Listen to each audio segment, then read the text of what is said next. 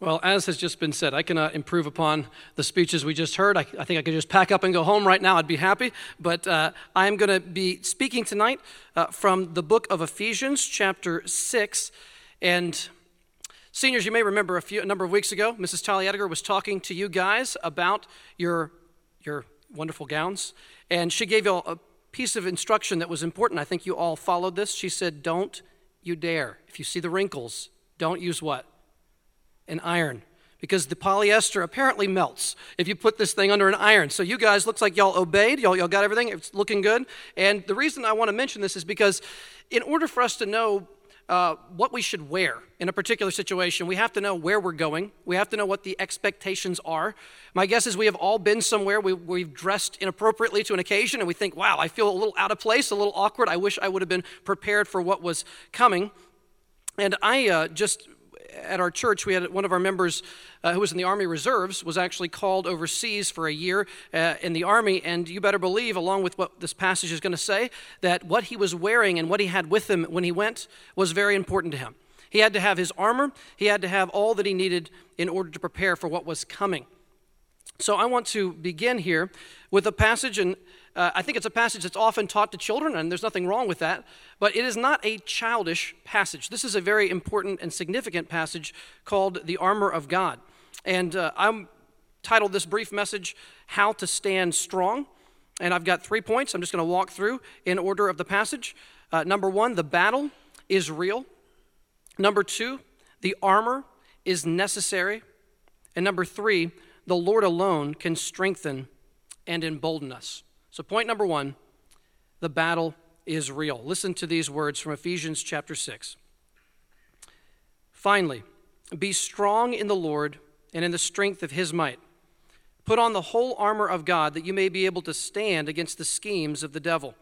For we do not wrestle against flesh and blood, but against the rulers, against the authorities, against the cosmic powers over this present darkness, against the spiritual forces of evil in the heavenly places. One of the things that Westminster wants to do, and I believe I was equipped in these ways, and I hope that you guys as well were equipped in this way, was that we would be prepared for what is coming after graduation. And this is not some sort of doom and gloom thing, but it is true that there is a real battle spiritually going on in the world every day.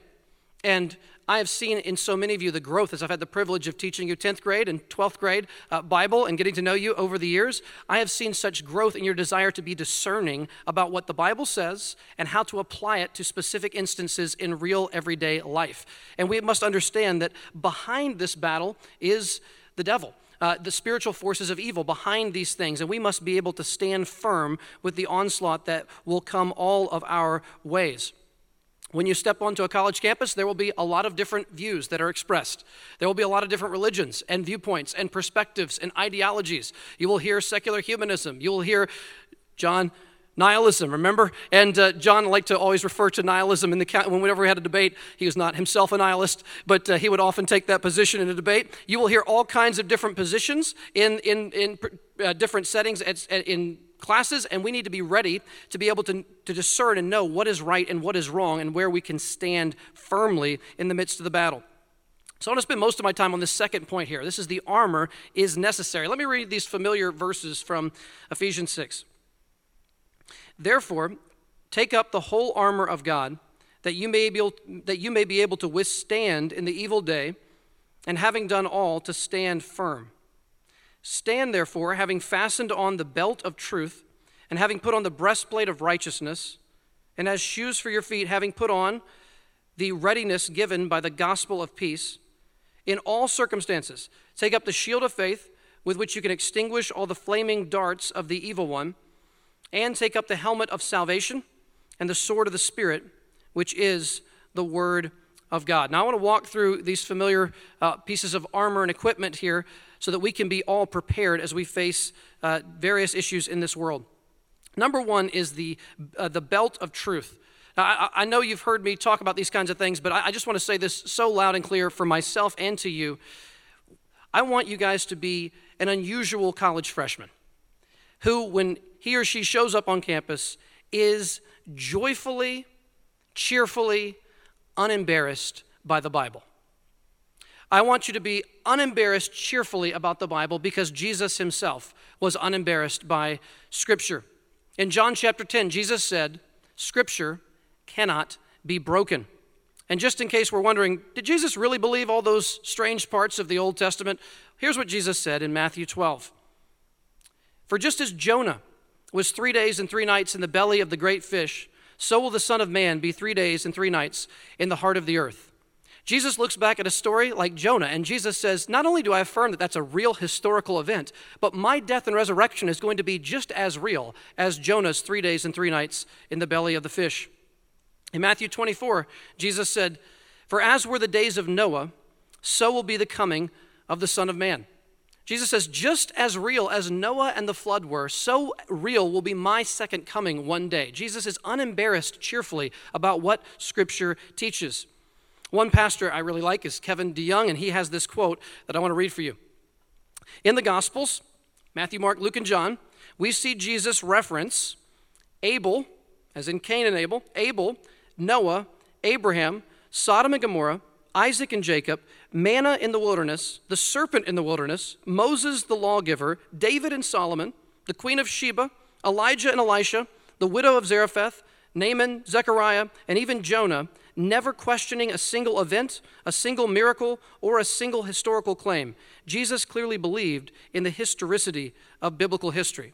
So, as this school, we want you to become more like Christ. I want to become more like Christ. One of the ways, a crucial way, we can be more like Jesus is by being joyfully and cheerfully unembarrassed by what Scripture teaches in a world where that may not win us uh, bonus points. Let me move next to the breastplate of righteousness. We need to all form holy habits early and often in life. Not holier than thou habits, not self righteous habits, but genuinely holy habits early and often. Listen, here's an area where I failed in college.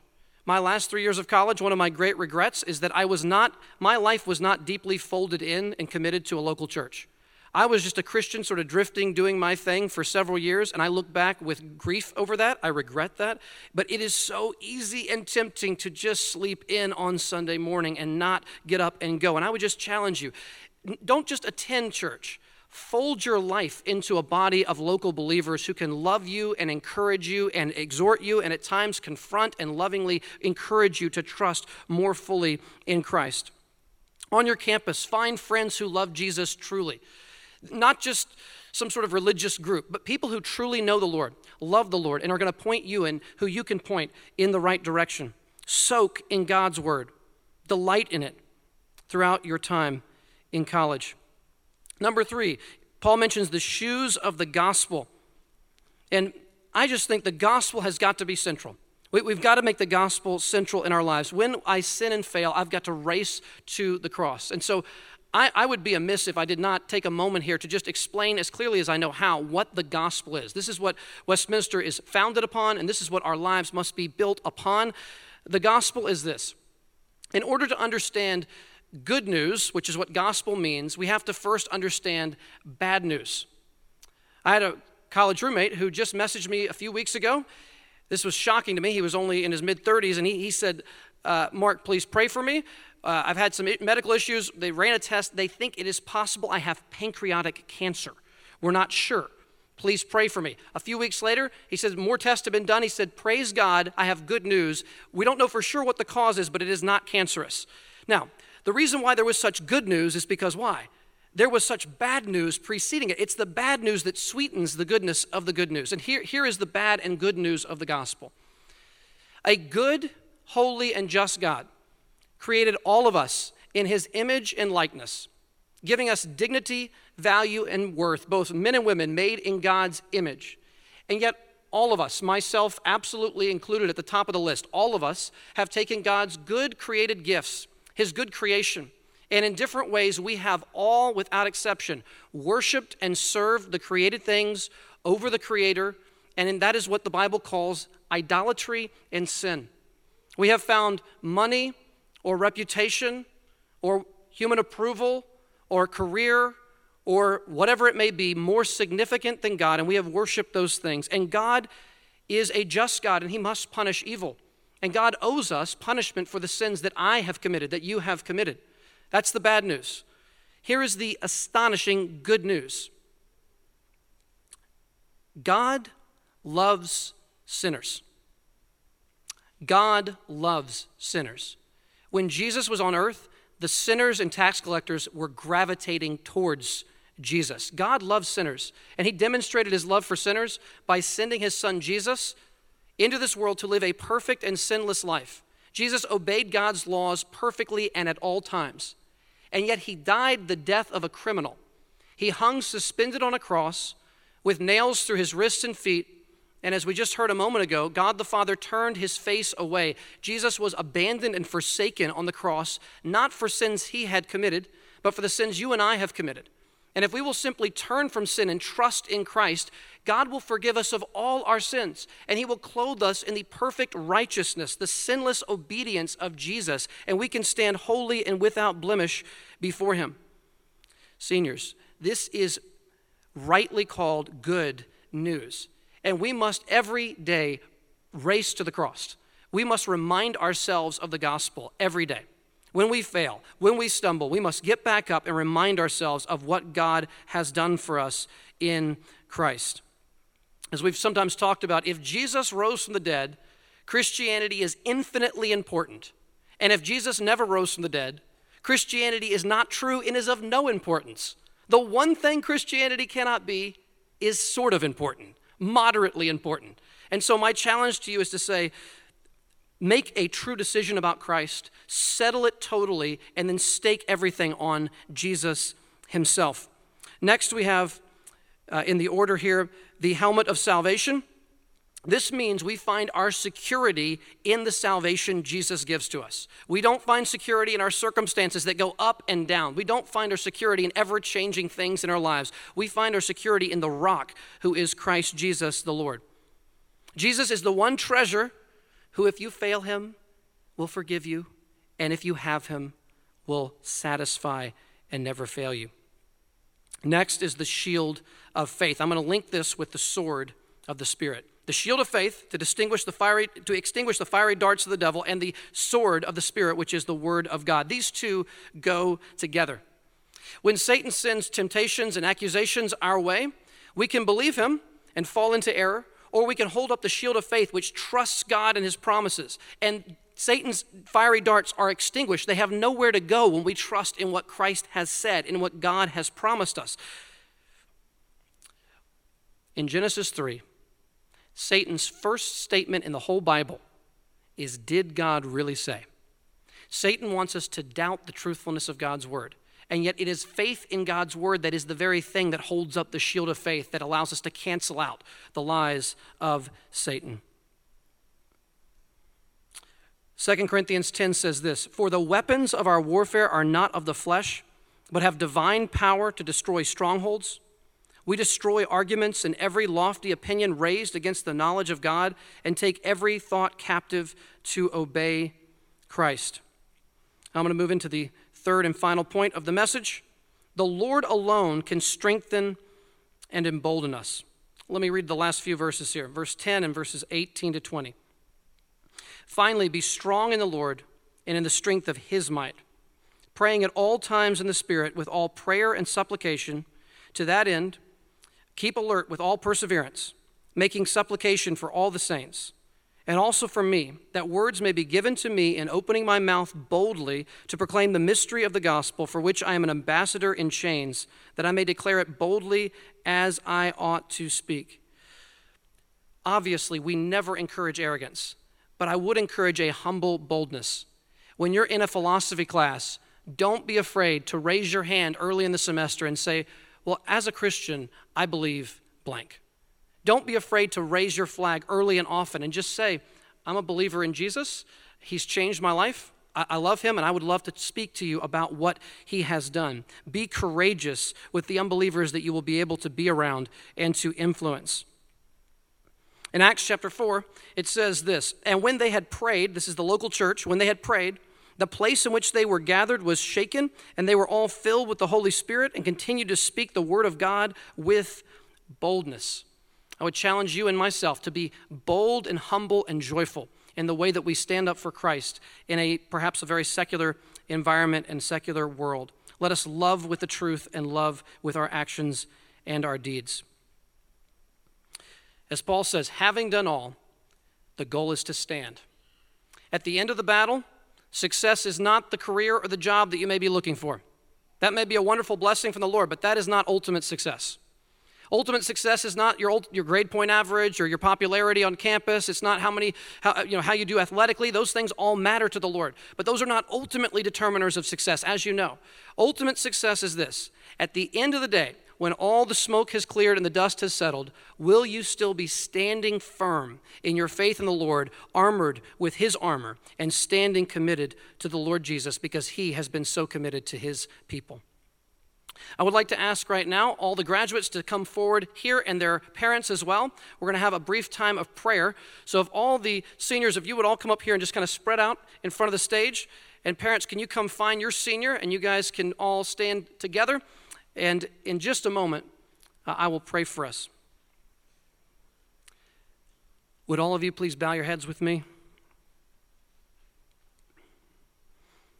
Heavenly Father, we thank you for these seniors. Lord, I really do love these students. Thank you for the blessing I've had to get to know them over these years. Lord, thank you for the ways they've challenged me.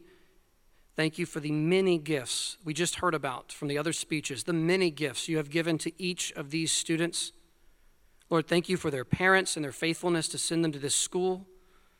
Lord, thank you for all that you have done and for all that you will do through them. Lord, I pray that as they step out a little bit more independently in a very short time, that they would ground themselves more than ever and they would own their faith for themselves. That having done all, they would stand in the gospel, that they would stand in the truth of Scripture, that they would be joyfully and cheerfully unembarrassed by your word, that they would hold forth the word of light in a very dark world that there would not be a hint of judgmentalness or self righteousness, but that there would be nothing but true joy and love that would come from their understanding of Scripture. I pray that Jesus would truly be who they are like. And Lord, for moments when it is hard, for moments when the seniors are discouraged, for moments when they feel perhaps alone, or when things are far more difficult than they thought they might be, Lord, we know that you are the comforter of your people, that you are close to those who are crushed in spirit and those who are grieving, Lord. You draw near. You love to not break a bruised reed or quench a faintly burning flax. And so, Lord, I pray that when the students feel that way, that they would turn to you and that you would embrace them, that your spirit would be poured out upon them, and that they would experience the true joy, the nearness, and the comfort that only you can provide. God, thank you for how kind and generous you have been to these students over the years. Thank you for your sustaining grace in their lives. I pray five years, 10 years, 20 years from now, we would see great fruit that has happened for your kingdom and glory, that has happened through their lives. God, I pray for future spouses that they may come across, that you would allow them to marry godly men and women. For future children they may have, God, that they would be raised in the nurture and instruction of the Lord. God, I pray we would look back in the future and see great things that you have done for the kingdom and for your glory through these graduates that are before us right now. Lord, thank you for your great grace. Continue to sustain us. And we pray this in Jesus' name. Amen. You guys may be seated.